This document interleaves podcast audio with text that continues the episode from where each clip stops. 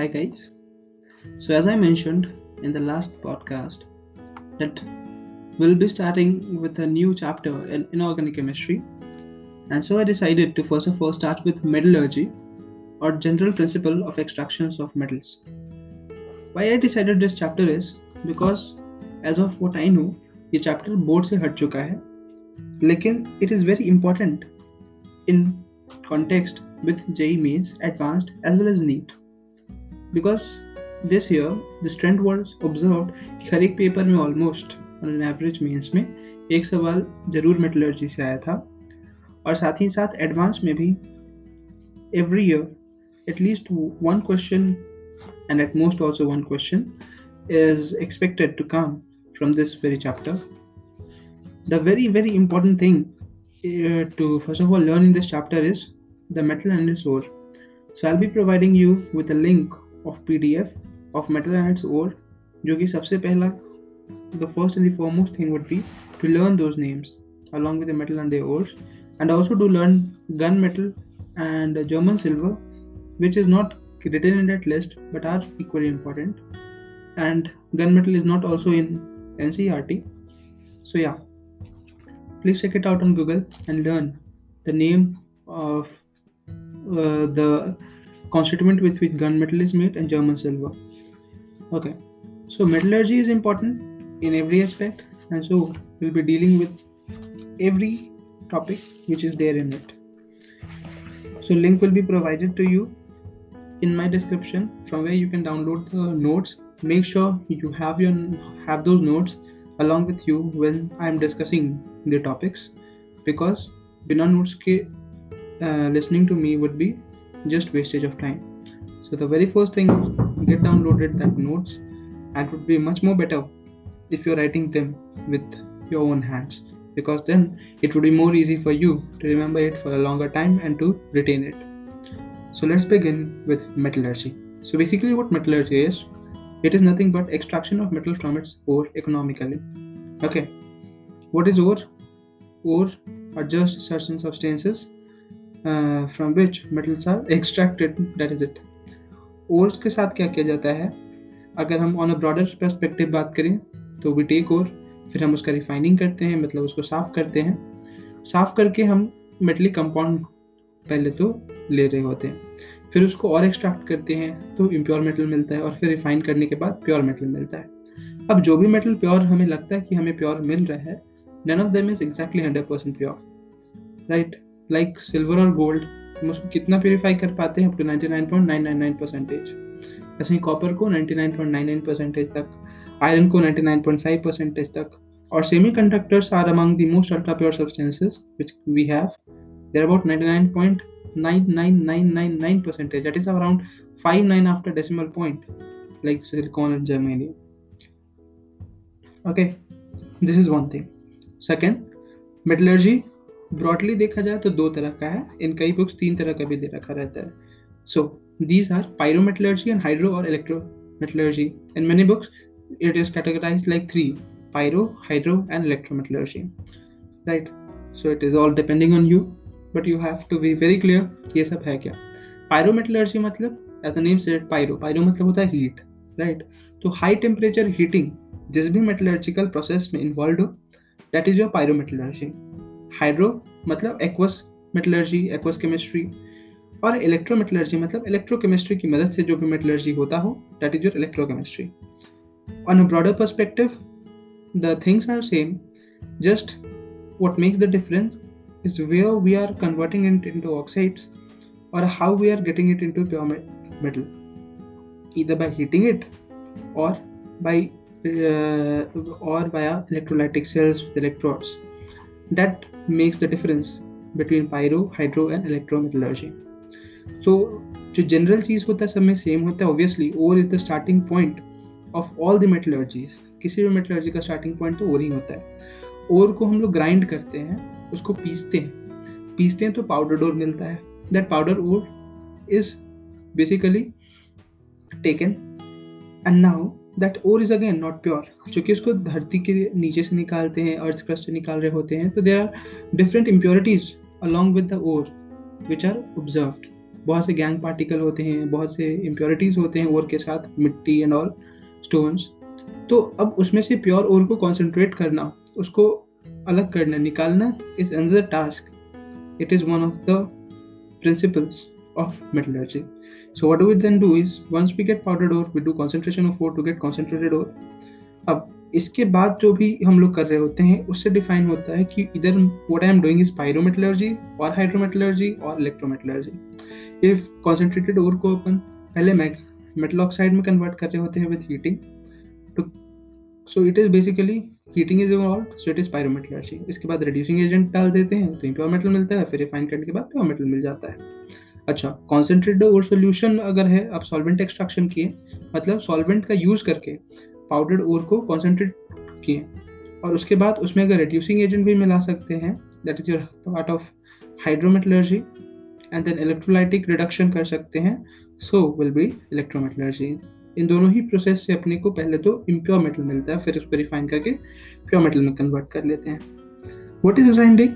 Grinding means converting ores into their powdered form. Ore को उसके powdered form में convert करने के लिए हम लोग ग्राइंडिंग का यूज़ करते हैं, और जो अप्लायंस यूज़ किया जाता है ग्राइंड करने के लिए वो होता है ball and ball mills and jaw crusher.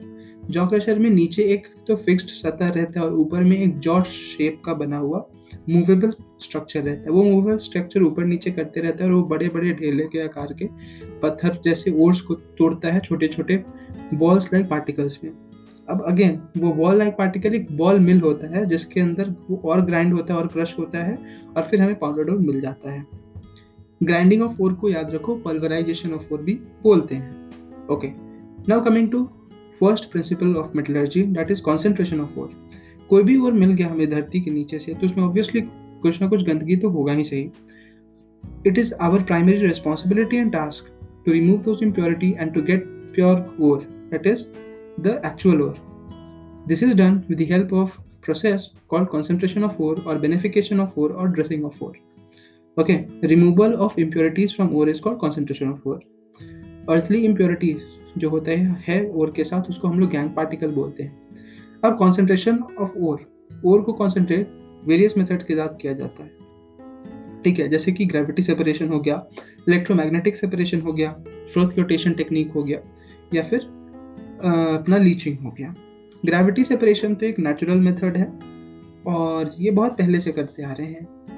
Basically it is based on difference in density of gangue and compound of metal. ये बात याद रखो कि जो जो भी हम बताएंगे अभी कि कॉन्सेंट्रेशन ऑफ ओर के ये ये बेसिक मेथड्स हैं, तो उन मेथड्स किन प्रिंसिपल्स पर बेस्ड हैं उन्हें याद रखो। जैसे gravity separation is based on difference in density of gangue and compound of metal.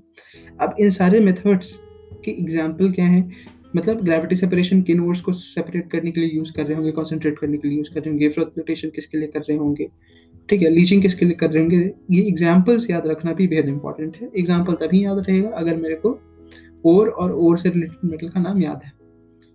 तो gravity separation is based on difference in density of gangue and compound of metal, as already stated. आमतौर पर metal compounds का जो भी density होता है वो gangue particle के कंपैरिजन में ज़्यादा होता है। अब इसके भी दो तरीके हैं, क्योंकि एक वजन एक का वजन ज़्यादा होगा, बेसिकली मेटल का वजन ज़्यादा होता है इम्प्योरिटीज़ के कंपैरिजन में, तो अब उसको हटाने के लिए विद वाया ग्रेविटी इधर we can do air flow that is levigation, और I can do water flow that is hydraulic washing, right. Levigation में क्या होता है, ऊपर से काइंड ऑफ समझो कि हम किसी भी चीज़ की मदद से पूरे जो भी अर्थ से और निकला उसको गिरा रहे होते हैं और एयर फ्लो हो रहा होता है।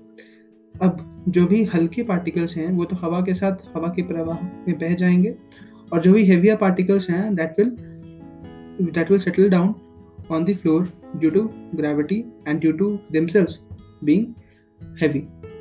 हाइड्रोलिक वॉशिंग में क्या होता है, जैसे कि आप फिगर में भी देख सकते हो नोट्स में, that there are different layers और नीचे से पानी फ्लो कराया जाता है। तो जो भी मतलब मेटल रहते हैं वो चूँकि हैवी रहते हैं तो वो ईजिली पानी के साथ फ्लो नहीं कर सकते हैं, जबकि इम्प्योरिटीज़ उतने भारी नहीं रहते हैं तो आराम से पानी के साथ फ्लो कर सकते हैं। तो इस केस में मेटल्स जो हैं वो अलग अलग स्टेप्स पर इकट्ठा होते जाते हैं और ऊपर लाइट गैंग पार्टिकल मिलता है एंड नीचे और। Electromagnetic separation that is based on difference in magnetic properties of ore and gangue, ठीक है। ओब्वियसली ऐसे भी जरूर पाए जाते हैं ज़्यादातर तो आयरन और क्रोमियम के जो भी ओर होते हैं they you will find them that उनमें कुछ ना कुछ मैग्नेटिक प्रॉपर्टीज एग्जिबिट होता है, जबकि ऑब्वियसली इम्प्योरिटीज मिट्टी मिट्टी में क्या है का मैग्नेटिक प्रॉपर्टी, राइट। तो हम लोग इलेक्ट्रोमैग्नेटिज्म का यूज़ करके जो भी ओर है प्योर ओर है उसको सेपरेट करते हैं। पाउडर ओर डाला अपन ने, नीचे एक इलेक्ट्रोमैग्नेटिक रोलर होता है ड्रम रोलर, उसमें क्या होता है कि आगे एक बेल्ट मूव करते रहता है, तो वो बेल्ट के साथ वो पूरा ओर गया और वो जो ड्रम दो साइड में लगा रहता है तो वो मैग्नेटिक रहता है। तो जो भी मैग्नेटिक सब्सटेंस है आयरन वायरन तो वो क्या होगा, वो मैग्नेट की ओर अट्रैक्ट होगा और वो मैग्नेट के साइड यानी नियर रोलर आकर जमा हो जाएगा। और जो भी मैग्नेटिक नहीं है वो तो अट्रैक्ट होने का कोई रीज़न नहीं बचता, तो due to inertia and other physical things that goes away, okay, which is non magnetic. Example बेहद इंपॉर्टेंट है। पहले तो ग्रेविटी सेपरेशन की बात करें तो ग्रेविटी सेपरेशन यूज़ किया जाता था और ऑक्साइड और नेटिव ओर, अब बहुत कम यूज़ करते हैं। इलेक्ट्रोमैग्नेटिक सेपरेशन हालांकि अभी तभी यूज़ कर लेते हैं, जैसे कि कॉन्सेंट्रेशन ऑफ टिंस्टोन और कैसेटराइट ओर, ठीक है। Tinstone is S N O two, cassiterite ore is also tinstone that is S N O two. इसके साथ इम्प्योरिटी क्या होता है, वोल्फ्रामाइट होता है। वोल्फ्रामाइट बेसिकली होता है F E W O four dot M N W O four, तो ये मैग्नेटिक होता है, जबकि tinstone itself is non magnetic. दूसरा एग्जाम्पल इज हेमेटाइट और magnetite with silicate, silicate is non magnetic, hematite and magnetite are magnetic. So as in chromite ore with silica, silica is present as impurity in chromite ore. Chromite is F e O dot C r two O three which is magnetic and silica itself being non-magnetic. Again, this is clear. Now the third way of concentration of ore is froth flotation method.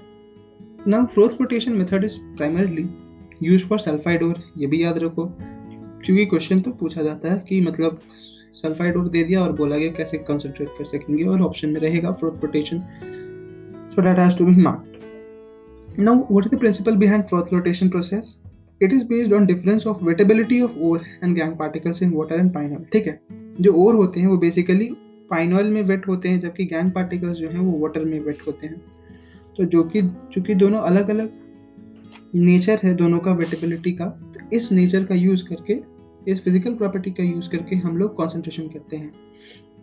Example as I already told, mostly हम लोग sulfide ores के लिए कर रहे होते हैं, जैसे chalcopyrite, C U F E S two, galena, P B S, zinc blende zinc blende sorry Z N S. जो भी केमिकल या सब्सटेंसेज इसमें इन्वॉल्व होते हैं वो होते हैं air, water, frother, collector, depressant, activator etcetera, ठीक है। अब ये सारे टर्म्स का मतलब क्लियर होना ज़रूरी है और एग्जाम्पल्स भी याद रहना बेहद इंपॉर्टेंट है, क्योंकि एग्जाम में froth stabiliser, frother, collector, depressant, activator इन सब का नाम पूछा हुआ है और आगे भी पूछा जा सकता है easily, there are high chances. So या it is very important for us to keep in mind the name of frother. Frother और फ्रोथ स्टेबलाइजर का काम क्या होता है, फ्रोथर मतलब होता है झाग।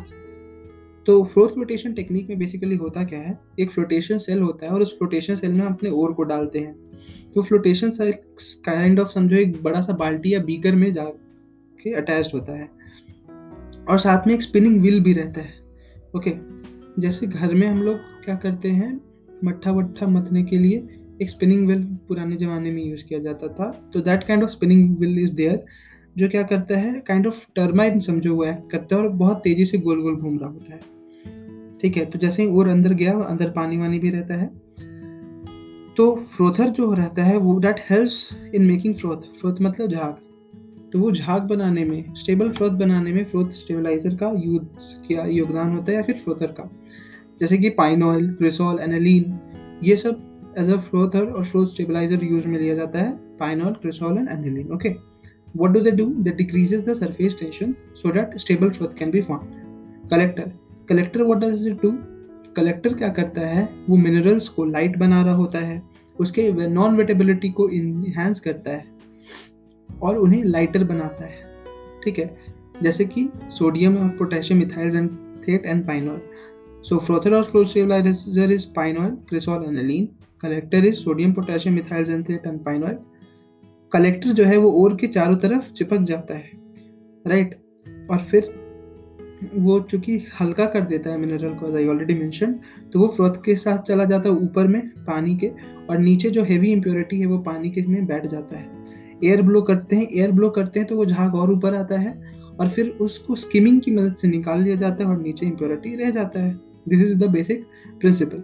डिप्रेसेंट डिप्रेसेंट का काम क्या होता है, it decreases the flotation tendency of ore particle. Ore particle यानी जो इम्प्योरिटी है बेसिकली उसके फ्लोटेशन टेंडेंसी को डिक्रीज करता है ताकि वो आराम से सतह के नीचे बैठ जाए और जो भी अपना एक्चुअल ओर है वो ऊपर तैरे। Example of depressant very important, sodium cyanide. Activator copper sulphate C U S O four. okay, now we'll be dealing with how basically it happens, the froth flotation of P B S galena। galena में impurity जो है वो zinc sulphide यानी Z N S या zinc blende भी बोलते हैं उसका होता है। तो इसको एक फ्लोटेशन, पहले फ्लोटेशन सेल में डालें, साथ में पानी डालें, हवा डालें, पाइनॉल डालें, कलेक्टर्स डालेंगे, collector like sodium potassium methyl थेट्रन पाइनॉल, और साथ में हम लोग क्या डालेंगे, डिप्रेसेंट लाइक सोडियम साइनाइड डालेंगे। तो बेसिकली यहाँ पर चूंकि इस depressant as N A C N present है तो जो जिंक सल्फाइड है वो तो Z N C N four two minus one के कॉम्प्लेक्स में चला गया। अब फ्रॉथ और वाटर, फ्रॉथ में क्या मिला हमें, लेड सल्फाइड मिला जो कि ऊपर में रहेगा फ्लोटेशन सेल के, और वाटर जो कि ऑब्वियसली पूरे फ्लोटेशन सेल पानी से भरा हुआ है तो उसके नीचे में इम्प्योरिटी और जिंक साइनाइड का कॉम्प्लेक्स मिला। अब उसको सेकेंड फ्लोटेशन सेल में हम लोग डालें और water, air, pine oil, again collector, activator activator में इस बार समझो C U S O four के साथ सोडियम कार्बोनेट डालते हैं।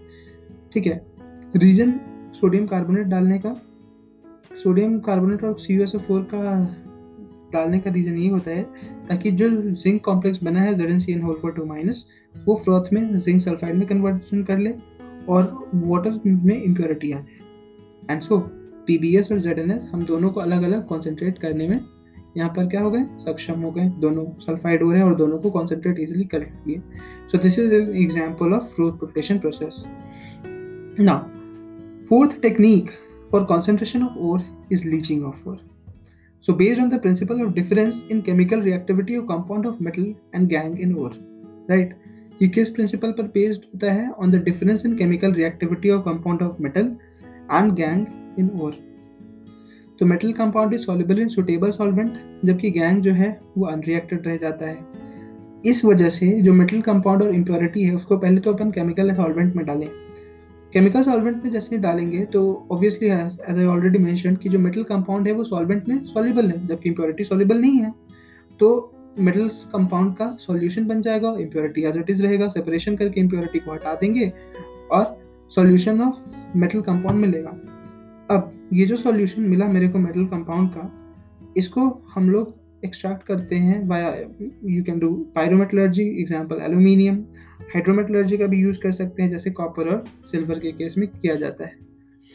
ठीक है, there are various example like leaching of low grade copper ore. Copper ore low grade कौन कौन सा मिल रहा होता है, C U two O cuprite, malachite C U H whole two dot C U C O three, green colour का होता है, और azurite C U H whole two dot two और C U C O three जो कि blue colour का होता है। लो ग्रेड कॉपर ओर में ऑक्सीजन डालते हैं, कॉन्सेंट्रेटेड सल्फ्यूरिक एसिड डालते हैं और लीचिंग करेंगे इन दोनों केमिकल्स के साथ। तो कॉपर सल्फेट मिला, एक्वा सोल्यूशन उसका बन गया और इम्प्योरिटी सॉलिड। अब इसको सेपरेट कर लेंगे तो कॉपर सल्फेट मिल जाएगा। अब हाइड्रोमेटलर्जी करेंगे तो कॉपर मिला, इलेक्ट्रोमेटलर्जी करेंगे तभी, मतलब दोनों ही सेम कॉपर यहाँ से एक्सट्रैक्ट कर सकते हैं। Another very sorry important example is leaching of silver और gold, that is mark Arthur cyanide process. क्या करते हैं हम, जो भी मेटल है जैसे कि सिल्वर है तो मेटल को लेंगे, उसमें सोडियम साइनाइड डालेंगे और as an oxidising agent oxygen डालेंगे तो मेटल साइनाइड में कन्वर्शन करता है और इम्प्योरिटी छोड़ देता है। सेपरेट करेंगे तो M C N whole two minus N metal cyanide मिला, जिंक डस्ट से रिड्यूस कर देंगे तो जिंक साइनाइड का कॉम्प्लेक्स बन गया और मेटल मिल गया, pure metal. Sorry okay, so that is the basic thing. जैसे कि argentite ore, A G two S के लिए हम लोग लीचिंग यूज़ करते हैं। ए जी टू एस और इम्प्योरिटी अभी मेरे पास है। अब इसमें हम लोग सोडियम साइनाइड डालते हैं और ऑक्सीजन डालते हैं। चूँकि ए जी टू एस में सल्फाइड का प्रेजेंस है तो सल्फाइड ऑक्सीजन के साथ रिएक्ट करके सल्फेट बनाता है और H two O three two minus बना रहा होता है, और जो भी हमारे पास सोडियम साइनाइड है वो सिल्वर आयंस के साथ A G C N whole four two minus complex बनाता है और इम्प्योरिटी बनाता है। अब ये फर्दर सेपरेट कर लेते हैं इम्प्योरिटी को अलग और A G C N whole two minus बना लेते हैं और जिंक डस्ट के साथ इसको रिड्यूस कर देते हैं तो सिल्वर मिल जाता है।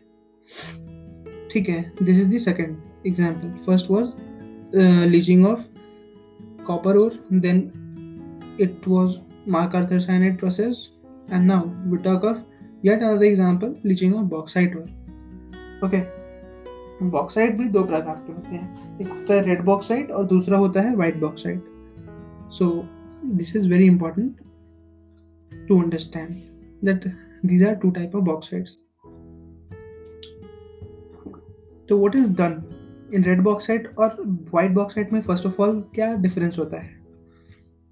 तो the difference basically between red bauxite and white bauxite is कि रेड बॉक्साइट में impurity like F e two O three, T i O two, S n O two होते हैं, जबकि वाइट बॉक्साइट में इम्प्योरिटी सिलिका होता है S i O two. हम्म तो red bauxite जो है, अगर उससे मेरे को मान लो आज के दिन कोई बोले कि अपने को एक्सट्रैक्शन करना है, अपने को पहले तो कॉन्सेंट्रेशन करना है, तो the process used is Bayer's process और हॉल प्रोसेस. जबकि वाइट बॉक्साइट से अगर कॉन्सेंट्रेशन करना है so the process used is Serpeck's process. मोटा मोटी प्रोसेस सेम है, but there are certain PT conditions, pressure temperature conditions which will vary, and the most importantly impurity vary कर रहा होता है रेड और वाइट बॉक्साइट में.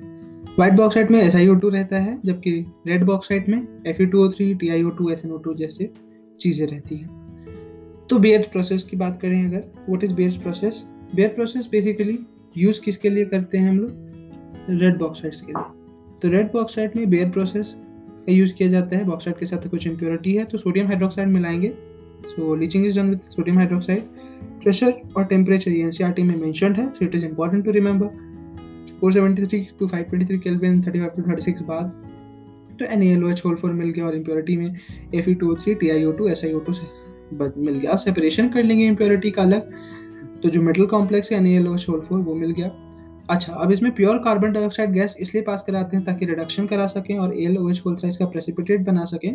तो L O H whole thrice as a precipitate मिल जाता है, साथ में सोडियम बाइकार्बोनेट, सोडियम कार्बोनेट निकलता है. This aluminium trihydroxide is filter to get pure L O H whole thrice, जिसका फिर फर्दर कैल्सिनेशन किया जाता है fourteen seventy-three kelvin to get pure alumina. All this temperature and pressures are mentioned in NCERT, so it is very important for us to keep this in mind. The second process is Hall process. Again, it is implied for red bauxite. Red bauxite's impurities are fused with sodium carbonate to get NaLOH whole four plus certain impurities. Then what do we do? We do its extraction with water. पानी में मिलाते हैं इसको और पानी में जैसे ही मिलाते हैं NaLOH whole four aqueous अलग मिल जाता है, impurity settle down कर जाता है. तो NaLOH whole four aqueous को अलग करते हैं और इसमें carbon dioxide gas again pass करा रहे होते हैं. तो aluminium trihydroxide L O H whole thrice मिलता है और कार्बन डाइऑक्साइड मिलता है. This L O H whole thrice which is a white precipitate, इसको फिल्टर कर रहे होते हैं तो एलओएच होल थ्राइस सॉलिड मिलता है और फिर fourteen seventy केल्विन पर हीट करते हैं तो alumina L two O three मिलता है. This you can see heating is involved, so it is pyrometallurgy again. तो मोटा मोटी क्या है कि किसी तरह तो अपने को पहले तो कॉम्प्लेक्स बनाना है NaLOH होल फोर को का, उसके बाद उसको किसी तरह से एलओएच होल थ्राइस में कन्वर्जन करना होता है और उसके बाद अपन उसे हीट कर देते हैं अराउंड fourteen seventy केल्विन तो L two O three मिलता है. ऑलमोस्ट सब प्रोसेस में यही होगा. सरफेक्स प्रोसेस की बात करें तो इसमें वाइट बॉक्साइट होता है और साथ में impurity S i O two silica होता है. We heated in carbon and nitrogen in electric furnace at around eighteen hundred degree Celsius. तो एल्यूमिनियम नाइट्रेट मिला, साथ में कार्बन मोनोऑक्साइड मिला और कार्बन डाइऑक्साइड मिला और सिलिकॉन मिला जो कि वॉलेटाइल उड़ गया. पानी मिला है तो एलओएच होल थ्राइस अगेन मेरे को मिल गया और साथ में ammonia as a by product मिल गया. इस अमोनिया जो एज अ बाई प्रोडक्ट मेरे को मिला, this can be used in fertiliser industries and in many other industries. अब ये जो एलओएच होल थ्राइस मिला इसको अगेन fourteen seventy केल्विन पर I heated to get A l two O three. So this is basically the entire thing. Back in the game क्या होता है कि जो एलुमिना है वो दो कार्बन और नाइट्रोजन के साथ aluminium nitride, carbon monoxide, carbon dioxide बनाता है. ठीक है, यस. और एल्यूमिनियम नाइट्राइड जो है वो जैसे ही वाटर डालेंगे तो एएलएन plus H two O will form LOH whole thrice plus ammonia. तो ये बेसिक रिएक्शन होता है. साथ में जो सिलिका है वो दो कार्बन के साथ, यानी कार्बन रिडक्शन हो रहा है, काइंड ऑफ कार्बन के साथ हीट किए थे नाइट्रोजन के साथ इलेक्ट्रिक फर्नेस में वाइट बॉक्साइड को, तो सिलिका सिलिकॉन और कार्बन मोनोऑक्साइड में कन्वर्ट होता है तो वहाँ से ही कार्बन मोनोऑक्साइड रिलीज होता है. That is the basic back in the game concept that you must be keeping in mind. Now next will be talking of conversion of ore to oxide. Okay, ore को oxide में convert करना इसलिए important है क्योंकि चूँकि metallurgy economical भी होना चाहिए तो हम कुछ भी नहीं यूज़ कर सकते, हमें ऐसे प्रोसेस का यूज़ करना है जो कि मोर एफिशिएंट हो और लेस कॉस्ट कंज्यूमिंग हो, राइट. तो ऑक्साइड को रिड्यूस करना is very easier comparatively to as compare to कि डायरेक्ट मेरे पास जो भी ओर है अब उसे किसी तरह हम मेटल में कन्वर्ट कर, कर सकते हैं, but it would cost much. And then converting uh, the ores into oxide and then reducing it, it's comparatively much cost effective. So what do we do? We convert ore to oxide broadly by two ways, either by roasting और by calcination. ठीक है, roasting या calcination ये दो अलग अलग process हैं जिनके थ्रू हम लोग ओर को ऑक्साइड में कन्वर्ट करते हैं.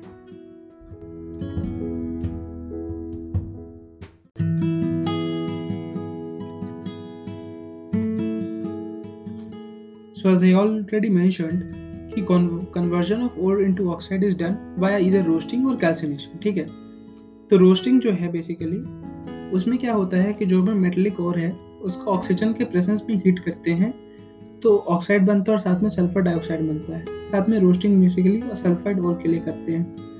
कैल्सिनेशन में भी क्या करते हैं, ओर को हीट कर रहे होते हैं. Okay, but in calcination it is done in absence of oxygen and not in presence of oxygen. That is the basic key difference. शायद नोट्स में I have written O two and heat, so please correct it. O two को काट दो calcination में, क्योंकि calcination में oxygen का supply नहीं होता है, उसको बिना ऑक्सीजन सप्लाई के हीट करते हैं और को so that it converted to oxide. Example carbonate और हाइड्रोक्साइड, सल्फेट, ऑक्सीजनाइंस वाले जितने भी और हैं उन सब में हम लोग कैल्सिनेशन का यूज़ करते हैं. ठीक है, याद रखने के लिए यहाँ से भी याद रख सकते हैं कि कैल्सिनेशन सी से स्टार्ट होता है और कार्बन डाइऑक्साइड भी सी से स्टार्ट होता है, और जहाँ कार्बन डाइऑक्साइड है वहाँ तो ऑक्सीजन का तो उसमें नहीं है ही सही, तो ऑक्सीजन तो नहीं ही आएगा, राइट right. Yes yes. तो और ऐसे भी याद कर सकते हो कि सी से कैल्सिनेशन, सी से कार्बन डाइऑक्साइड एंड सी से कार्बोनेट. मोस्टली कार्बोनेट और के लिए भी कैल्सिनेशन यूज़ करते हैं, सल्फाइड और के लिए रोस्टिंग यूज़ करते हैं. तो रोस्टिंग जो है basically it is done in regular oxygen supply, usually done for sulphide और, एंड सल्फर डाइऑक्साइड जो होता है वो मेजर बाई प्रोडक्ट होता है इसका, जिसको फर्दर अलग अलग इंडस्ट्री में बेचा जाता है. एक्सोथर्मिक रिएक्शन होता है क्योंकि कंबशन रिएक्शन है, ऑब्वियसली ऑक्सीजन के साथ और को हीट कर रहे हैं तो कंबशन रिएक्शन हुआ, और all the combustion reaction are generally exothermic. और जो है it is heated in furnace below melting point of metal.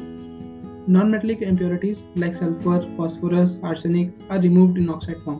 Example zinc sulphide oxygen के साथ हीट किए करेंगे तो जिंक ऑक्साइड मिला और सल्फर डाइऑक्साइड मिला, right. And as I already told you, non metallic impurity जैसे कि सल्फर, आर्सेनिक एक्सेट्रा, इसको हम लोग रिमूव कर लेते हैं उनके ऑक्साइड से और और जो है वो पोरस हो जाता है. Is that clear? जैसे कि सल्फर ऑक्सीजन के साथ हीट किए तो S O टू मिला, फॉस्फोरस ऑक्सीजन के साथ हीट किया तो P फ़ोर O टेन मिला, आर्सेनिक ऑक्सीजन के साथ हीट किया तो एसो H टू O फाइव मिला, एंटीमनी ऑक्सीजन के साथ हीट किया तो S B two O three मिला. These all are volatile oxides. Now when it comes to calcination, calcination जो है it is done in absence of oxygen to make oxide. Oxygen का absence में calcination कर रहे होते हैं और ये एंडोथर्मिक रिएक्शन होता है. यूजुअली इसको ऑक्सो सॉल्ट्स के लिए अप्लाई करते हैं या कार्बोनेट सॉल्ट्स के लिए कर रहे होते हैं. Gases and organic substances are वोलेटाइलाइज्ड off and और बिकम पोरस. का मतलब क्या है कि जो भी गैस और ऑर्गेनिक सब्सटेंसेस होते हैं वो इसमें से निकलते हैं और और पोरस यहाँ भी होता है. Example of calcination zinc carbonate, calamine जिसको बोलते हैं. हीट करेंगे तो Z N O बना और C O टू बना, इसमें ऑक्सीजन नहीं रिक्वायर होता. इसके पहले जो हम लोग Bayer process, Hall process, सेरपेक्स process में A L O H होलसाइज बना रहे थे और उसके बाद उसको हीट कर रहे थे चौदह सौ सत्तर केल्विन, चौदह सौ तिहत्तर केल्विन पर, ताकि वो A L two O three पे और एलुमिना मेरे को मिल जाए. तो वो जो A L two O three मिल रहा था A L O H होलसाइज से, तो वहाँ पर भी ऑक्सीजन नहीं इन्वॉल्व था हीटिंग के दौरान. It was also the example of calcination. Similarly जो मेलेकाइट होता है C U C O थ्री.C O H two, उसको भी अगर हीट करेंगे तो C U O मिलता है, साथ में पानी और कार्बन डाइऑक्साइड मिलता है, तो यहाँ पे भी ऑक्सीजन इन्वॉल्व नहीं है. So it is calcination. Both roasting and calcination are done in reverberatory furnace. They are carried out in reverberatory furnace में दोनों को करते हैं. It is also important and keep in mind.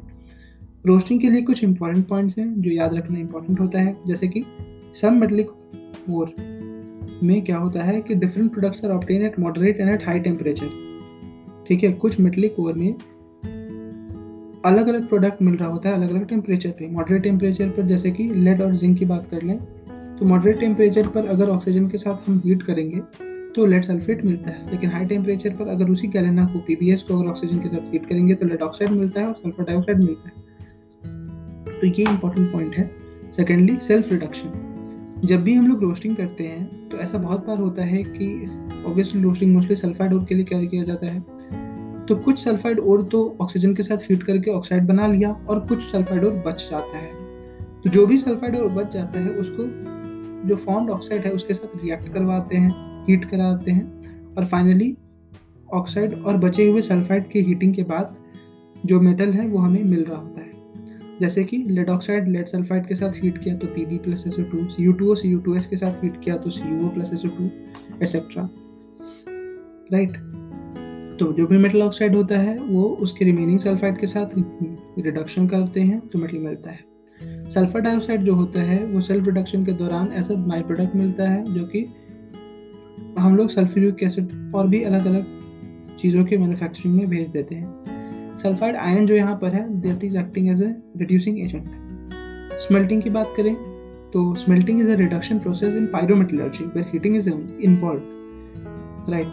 So basically अगर definition की बात करें कि होता क्या है, तो जो मेटलिक ऑक्साइड है अगर उसको हम लोग क्या करते हैं, हीट करते हैं along with reducing agent like carbon और कोक, और साथ में फ्लक्स भी यूज़ कर रहे होते हैं, और कब तक हीट करते हैं, up to the melting point of metal, that is known as smelting.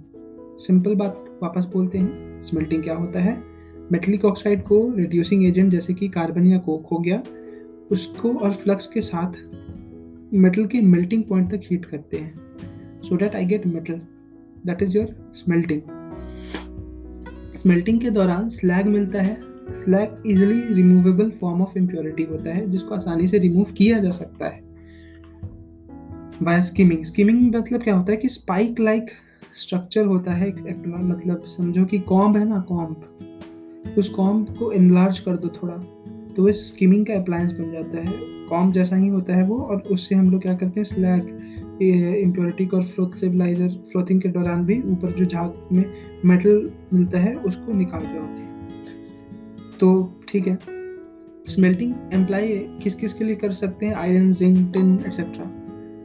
S N O two example क्या है कि कैसेटराइट ओर या टिंस्टोन है, उसमें सिलिका, सिलिका बेसिकली मिट्टी होता है, तो मिट्टी तो ऑब्वियसली सब जगह होगा, तो सिलिका मेजर जगह आपको एज एन इम्प्योरिटी देखने को मिल रहा होता है। तो वो जो सिलिका है उसके साथ एंथ्रासाइट कोल लेते हैं, calcium oxide as a flux लेते हैं और हीट करते हैं तो ऐसे लिक्विड मिलता है, calcium silicate as a slag मिलता है, कार्बन मोनोऑक्साइड और कार्बन डाइऑक्साइड इवॉल्व हो जाते हैं। What is this flux?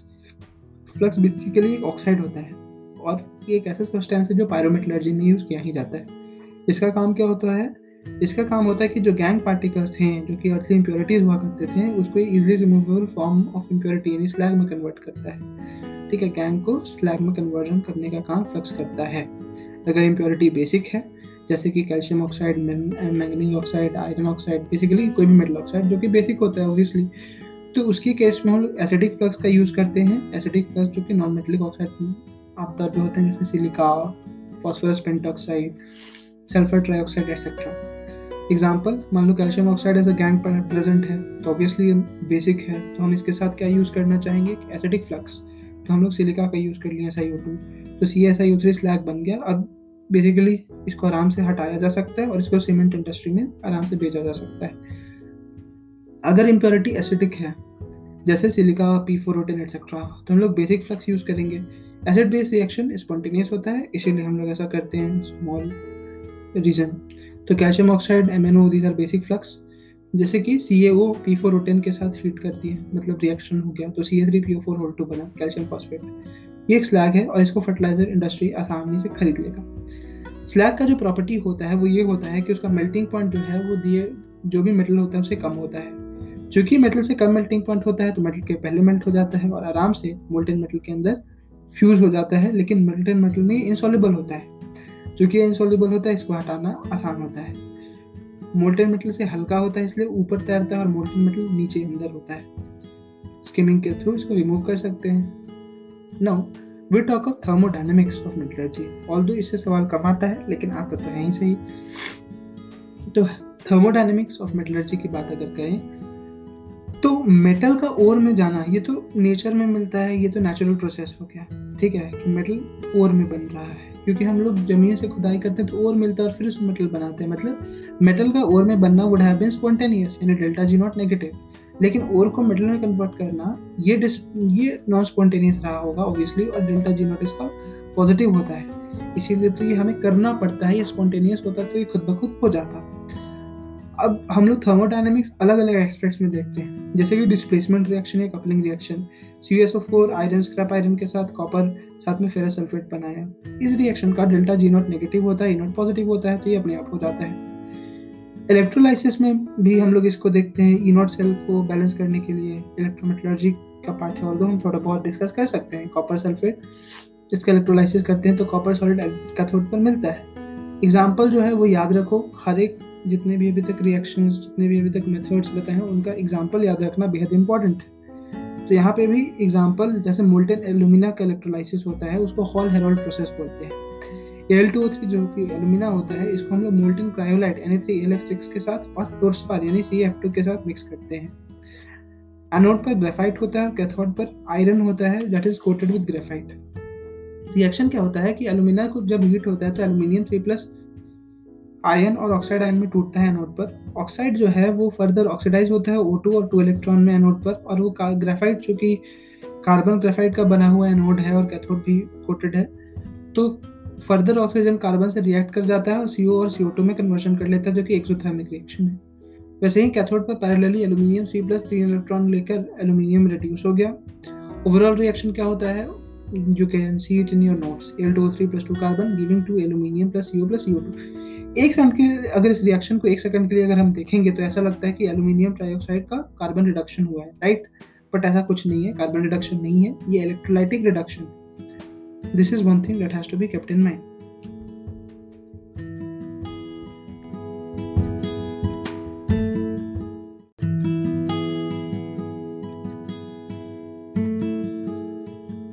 So I hope Hall-Heroult process बहुत clear होगा। एल्यूमिना जो होता है उसका हम लोग रिडक्शन करते हैं, electrolytic reduction with cryolite and fluorspar, ठीक है। अब इसका भी कहानी है कि इन सब का यूज क्यों हो रहा है। क्रायोलाइट और फ्लोरस्पार क्या करता है, वो कंडक्टिविटी को बढ़ाता है और जो मेल्टिंग पॉइंट होता है एल्यूमिना का उसको घटाता है। एल्यूमिना इलेक्ट्रोलाइट होता है, मोल्टेन एल्यूमिना, ठीक है, चूंकि ये कंडक्टिविटी को इंक्रीज कर रहा होता है और मेल्टिंग पॉइंट ऑफ एल्यूमिना को घटाता है, इसीलिए इसका यूज किया जाता है। और इससे क्वेश्चन आ चुका है प्रीवियसली क्रायोलाइट और फ्लोरस्पार के यूजेस पे। ग्रेफाइट एनोड जो होता है हम उसे टाइम टू टाइम रिप्लेस करते हैं। क्यों कर रहे होते हैं टाइम टू टाइम रिप्लेस? क्योंकि वो वो रिएक्शन में खुद को इन्वॉल्व करा रहा होता है, and they are involving themselves in reaction when oxygen is produced and then it is reacting with graphite. में जो कार्बन है उसके साथ वो मतलब रिएक्ट करके कार्बन मोनोऑक्साइड और कार्बन डाइऑक्साइड बना रहा होता है, तो कंज्यूम होता है कहीं ना कहीं रिएक्शन में, इसलिए उसको टाइम टू टाइम रिप्लेस करना इंपॉर्टेंट है, ठीक है। क्वेश्चन यहाँ पे ये भी उठता है कि ग्रेफाइट एज एन एनोड क्यों यूज किया जाता है, तो बेसिकली ये इसलिए किया जाता है क्योंकि जो भी मतलब हीट चाहिए होता है, ठीक है, वो हमें इसके ऑक्सीडेशन से मिल जाता है। ग्रेफाइट बेसिकली कार्बन है और कार्बन के ऑक्सीडेशन की वजह से एक्सोथर्मिक रिएक्शन है, तो हीट ज़्यादा इवॉल्व होता है, और ये हीट जो है ये हम लोग इस पूरे प्रोसेस में यूज़ कर सकते हैं। तीसरा जो एस्पेक्ट है थर्मोडायनेमिक्स का वो है पायरोमेटलर्जी यानी Ellingham diagram. Ellingham diagram basically क्या उसको बोलते हैं, गैस फ्री एनर्जी और टेम्परेचर के बीच का ग्राफ होता है। डेल्टा जी एफ नोट और टेम्परेचर के बीच का ग्राफ होता है, उसमें metal to metal oxide formation को डिपिक्ट किया जाता है ग्राफ के थ्रू, ठीक है।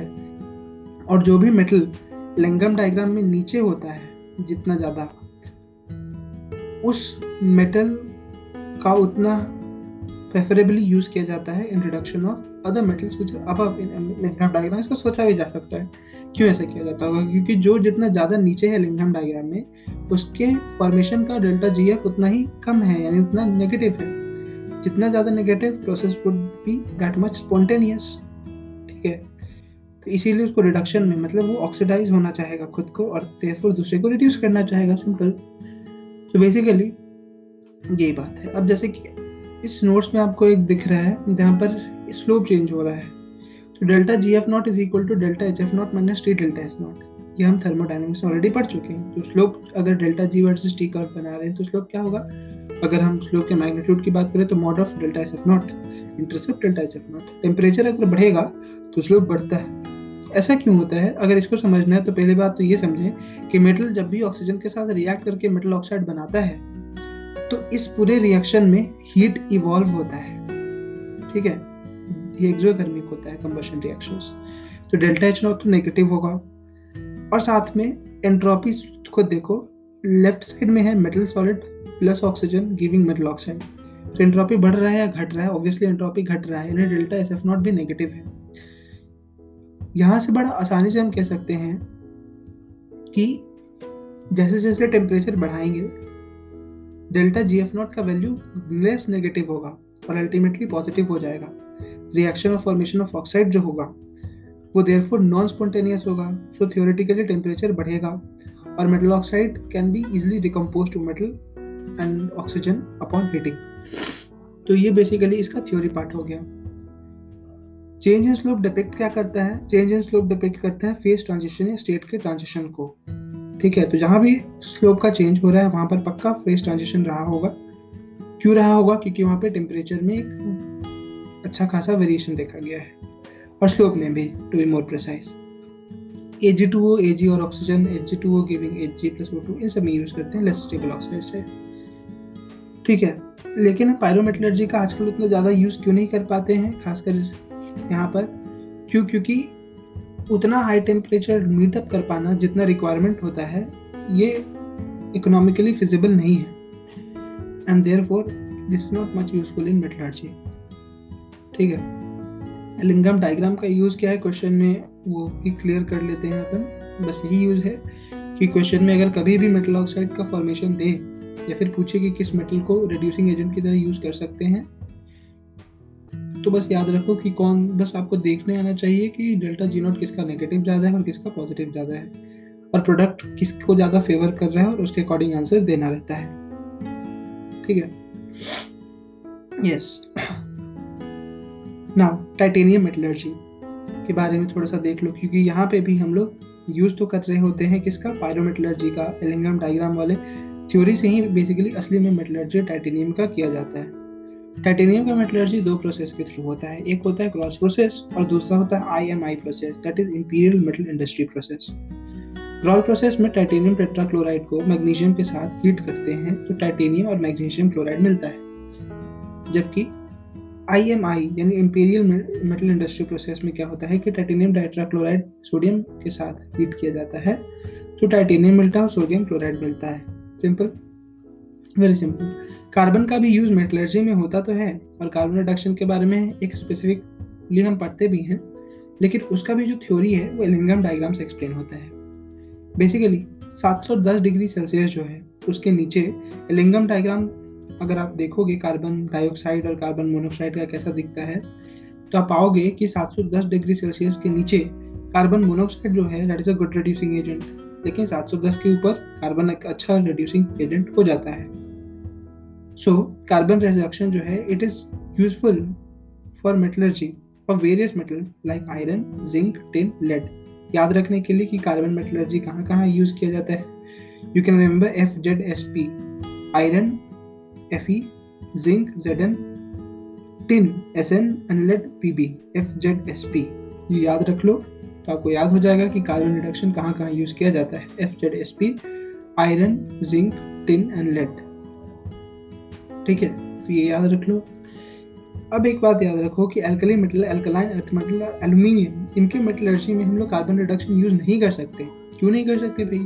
पहला रीज़न तो ये है क्योंकि इनका स्टेब ऑक्साइड बहुत ज़्यादा स्टेबल होता है, ठीक है। ग्रुप वन और ग्रुप टू के मेटल्स हैं और इनका ऑक्साइड बहुत स्टेबल होता है, ठीक है। और दूसरा जो मेजर कारण ये भी है कि since they are very electropositive, group one और ग्रुप टू यानी alkali metal, alkaline earth metal तो बहुत इलेक्ट्रोपॉजिटिव मेटल हैं ही सही, तो ये आराम से कार्बन के साथ कार्बाइड बना देते हैं, ठीक है, और जो मेरे को चाहिए वो मुझे नहीं मिल पाता है। Sulphide ore undergo roasting before subjected to carbon reduction because less stable product are form. इसका क्या मतलब है? इसका भी सिंपल सा मतलब यही है कि जो भी मेटल सल्फाइड होते हैं उसे हम लोग मेटल ऑक्साइड में कन्वर्जन करना पसंद करते हैं because of certain thermodynamics reason. Thermodynamic reason ये है कि अगर मेटल सल्फाइड को कार्बन के साथ रिड्यूस कर देते हैं तो मेटल तो मिल जाता, लेकिन साथ में क्या मिलता, कार्बन सल्फाइड और कार्बन बाइसल्फाइड मिलता। लेकिन अगर उसी को मेटल ऑक्साइड में पहले कन्वर्ट कर दे और फिर कार्बन रिडक्शन करें तो मेटल के साथ क्या मिलता, कार्बन मोनोऑक्साइड और कार्बन डाइऑक्साइड। तो कार्बन मोनोऑक्साइड और कार्बन डाइऑक्साइड ज़्यादा स्टेबल हैं thermodynamically as compare to C S and C S two. इसीलिए पहले मेटल सल्फाइड को मेटल ऑक्साइड में कन्वर्जन किया जाता है और फिर मेटल ऑक्साइड का कार्बन रिडक्शन करते हैं ताकि जो बाई प्रोडक्ट मिले वो थर्मोडायनामिकली ज़्यादा स्टेबल मिले और प्रैक्टिकली ज़्यादा फिजिबल हो जाए वो रिएक्शन। तो बेसिकली अभी तक हम क्या जाने कि सिल्वर और गोल्ड इनको हाइड्रोमेटलर्जी से कर सकते हैं कॉन्सेंट्रेट। कॉपर और लेड के लिए हम लोग सेल्फ रिडक्शन यूज़ करते हैं। लेड, आयरन, टिन, जिंक इनके लिए हम कार्बन रिडक्शन यूज़ करते हैं और एल्यूमिनियम, मैग्नीशियम इन सब के लिए इलेक्ट्रोलाइटिक रिडक्शन यूज़ किया जाता है। The next very principle in metallurgy, अगर एक बार मेरा क्या हो गया कॉन्सेंट्रेशन ऑफ ओर हो गया और कॉन्सेंट्रेशन के बाद हमारा क्या उसे कहते हैं कॉन्सेंट्रेशन हो गया और कॉन्सेंट्रेशन के बाद ओर को हम ऑक्साइड में कन्वर्जन कर दिए और फिर उसका रिडक्शन भी हो गया, तो अब बात आता है कि अब जो मेरे मुझे जो भी मेटल मिला हाउ टू रिफाइन इट, उसको रिफाइन करना रहता है। तो we will be talking of refining of metals क्योंकि वंस रिफाइनिंग इज डन हमारे पास एक प्योर मेटल आ जाता है।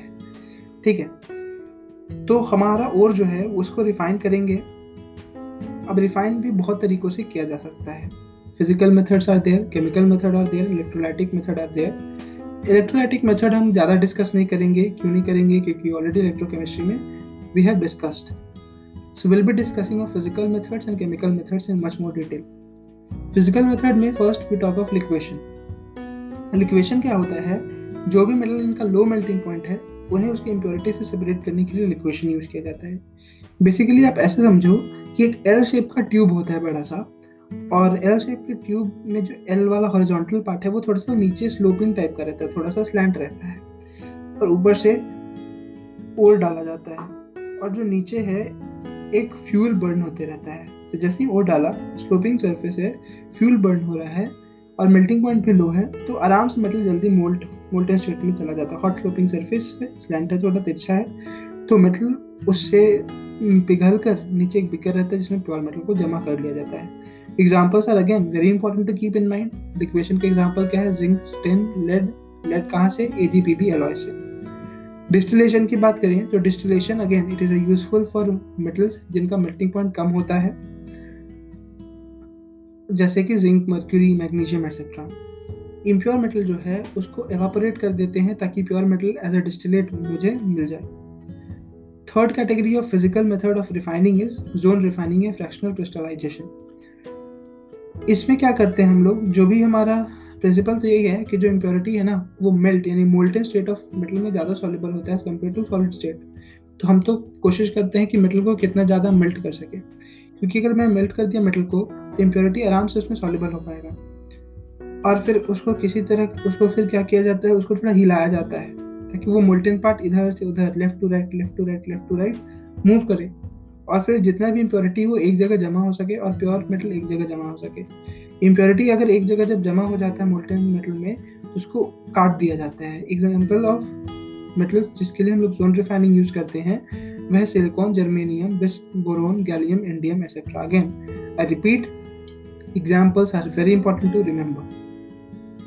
करते बेसिकली क्या है जोन रिफाइनिंग या फ्रैक्शनल क्रिस्टलाइजेशन में कि जो भी मोल्टेन जोन होता है वो बेसिकली पहले तो एक समझो कि एक बड़ा सा कंटेनर है, उस कंटेनर के दोनों तरफ बहुत हीट है, ठीक है, और कंटेनर के अंदर नोबल गैस एटमॉस्फेयर है और उसके अंदर रॉड लाइक मेटल का इम्प्योर मेटल का रॉड रखा हुआ है। अंदर नोबल गैस एटमॉस्फेयर है, चारों तरफ हीटर है तो बहुत हीट है और इम्प्योर मेटल रॉड है। धीरे धीरे जैसे हीट बढ़ेगा मेटल का एक पार्ट पोर्शन मेल्ट होना स्टार्ट होगा। Okay okay.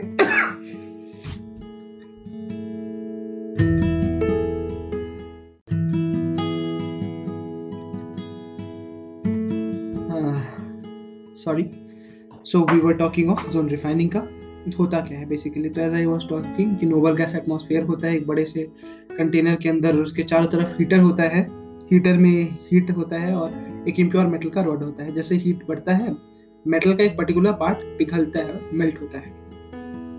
As as I already mentioned कि impurity molten state of metal में ज़्यादा सॉल्युबल है तो ऑब्वियसली इम्प्योरिटी ज़्यादा सॉल्युबल होते जाता है।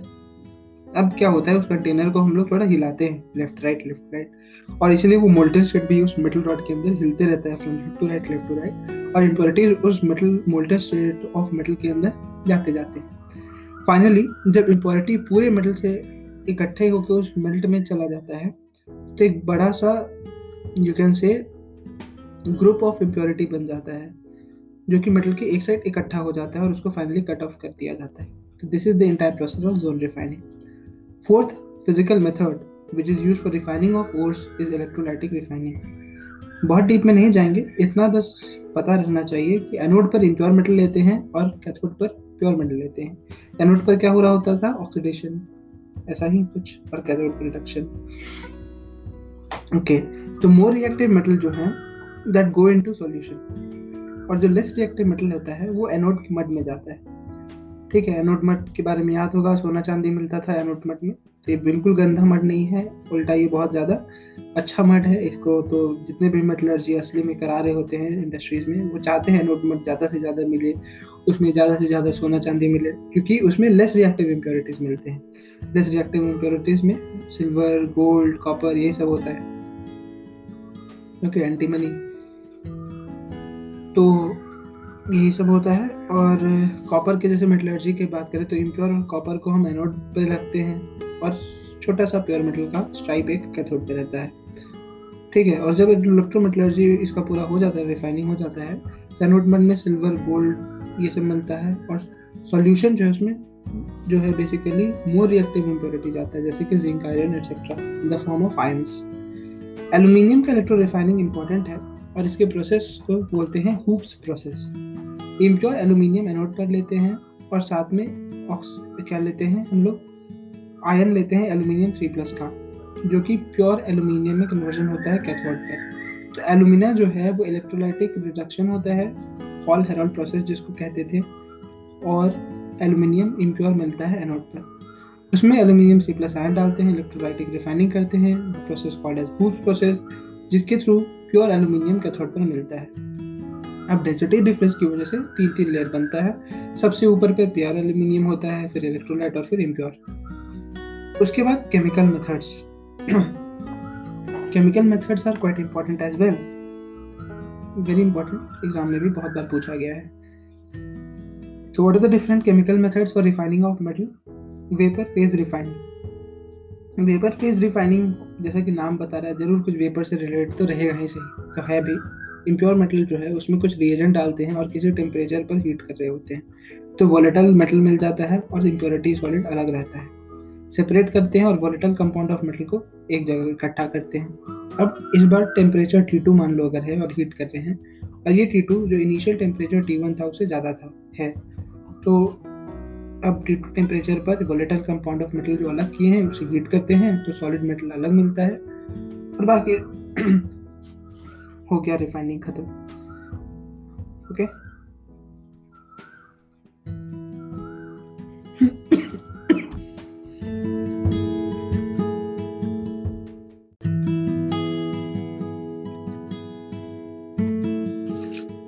Hmm so I was discussing of chemical methods and vapour phase refining. यहाँ पे हमने बात किया कि कैसे बेसिक प्रिंसिपल क्या होता है वेपर फेज रिफाइनिंग का।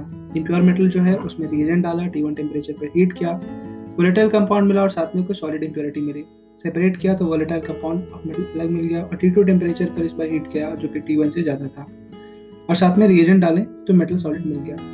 रिक्वायरमेंट जो होता है वेपर फेज रिफाइनिंग के दौरान, पहला रिक्वायरमेंट तो ये होता है जो भी मेटल हम यूज़ कर रहे हैं ना वो कैपेबल होना चाहिए वोलेटाइल कंपाउंड बनाने के लिए दिए गए रिएजेंट में, और दूसरा जो बेसिक रिक्वायरमेंट है वो क्या है कि volatile compound should be easily decompose on heating.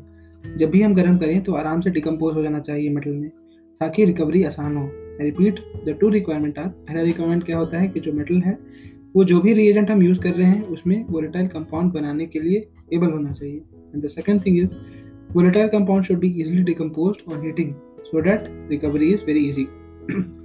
Example of vapour phase refining क्या होता है, जैसे कि मॉन्ट प्रोसेस इंपॉर्टेंट है, याद रखो कि मॉन्ट प्रोसेस निकल के रिफाइनिंग में यूज़ करते हैं।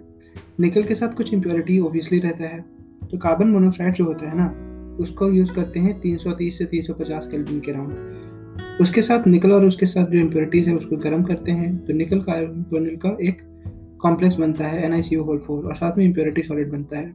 सेपरेट करते हैं N I C O whole four को चार सौ पचास से चार सौ सत्तर केल्विन पर अब हीट करते हैं तो निकल लग मिलता आता है सॉलिड और carbon monoxide as a gas निकल जाता है।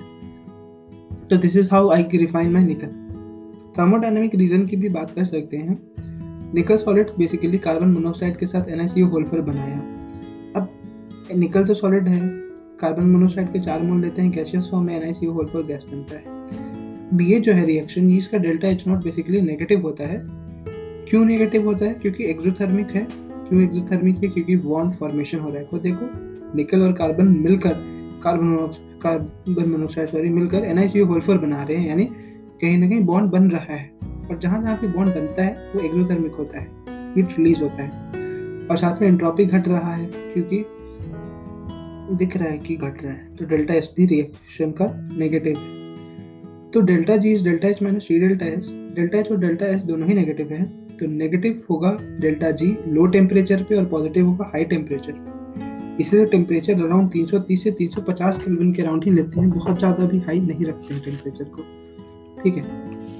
The second example of vapour phase refining is van Arkel de Boer process. Again example बहुत इंपॉर्टेंट है, याद रखना। इसके लिए यूज़ कर सकते हैं zirconium, titanium, bismuth, boron, mercury. इन सब के लिए हम लोग van Arkel de Boer process का यूज़ करते हैं।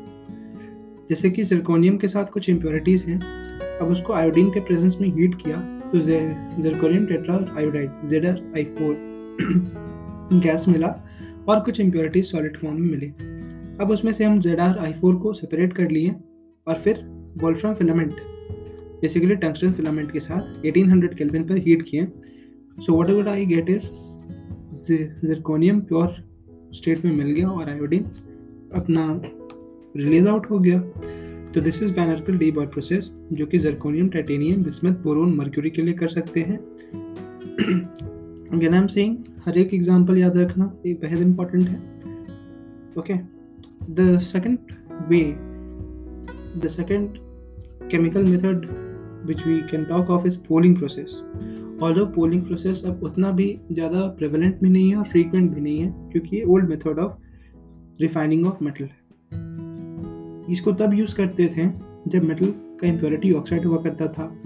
एग्जाम्पल टिन में यूज़ करते थे। करते क्या थे कि बेसिकली जो भी हमारा टिन है और कॉपर में भी यूज़ करते थे, लेकिन अब कॉपर में यूज़ नहीं करते हैं। हाँ, तो पोलिंग में क्या होता है कि टिन और साथ में S N O two cassiterite ये होता था, इसको हम लोग फर्नेस में मेल्ट करते थे, साथ में कोक डालते थे और जो पेड़ के हरे हरे ब्रांचेस होते हैं, ट्रंक होते हैं, उससे स्टीयर करते थे। तो टिन लिक्विड मिलता था, कार्बन मोनोऑक्साइड मिलता था और वाटर मिल जाता था। What was the reason behind getting this? जो भी हमारा ग्रीन ब्रांच है, जो भी ग्रीन ट्रंक है, तो वो पेड़ का पार्ट है बेसिकली। तो हाई टेम्परेचर पर वो हाइड्रोकार्बन गैसेज रिलीज करते थे और मेनली करते हैं रादर और मेनली मीथेन करता है रिलीज, ठीक है। जब भी हम लोग ग्रीन ब्रांचेस, ट्रीज के ग्रीन ब्रांचेस और इन सबको हीट करेंगे हाई टेम्परेचर पर, methane is in itself a good reducing agent. तो ये ऐसे एस एन ओ टू के साथ हीट करने पर टिन लिक्विड बनाता है, कार्बन मोनोऑक्साइड बनाता है और वाटर गैस रिलीज आउट कर देता है। So this is the entire principle of extraction of metals. ये सारे बेसिक प्रिंसिपल्स थे जहाँ पर हम कंसंट्रेशन कैसे करते हैं ओर का वो देखें। उसके बाद जो ओर है उसको मेटल ऑक्साइड में कैसे कन्वर्ट करते हैं, what are the methods, roasting and all, calcination, वो देखें। फिर उसको रिड्यूस कैसे करते हैं मेटल्स में, इम्प्योर मेटल मिल जा मिलेगा जिससे, वो हमने पढ़ा। And then we saw that how this impure metal can be actually defined. When all this individual principles put together what do we get is a pure metallurgy.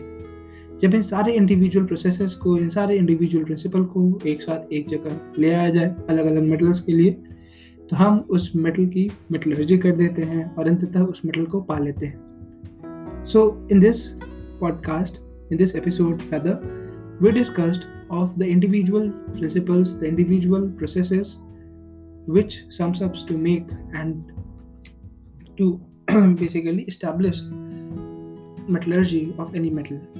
In the next episode, what we will see is we will go and study the detailed metallurgy of individual metal, जैसे कि iron की metallurgy के बारे में पढ़ेंगे, gold और silver का metallurgy के बारे में पढ़ेंगे, ठीक है। और जब हम इन सबको पढ़ रहे होंगे तो obviously I'll not be again writing the entire reactions time and again. We have already discussed all the basic principles कि concentration of ore क्या होता है, roasting क्या होता है, calcination क्या होता है। तो हम इन सबको अब यूज में लेंगे जब हम metallurgy हर एक individual metals के बारे में पढ़ रहे होंगे, okay?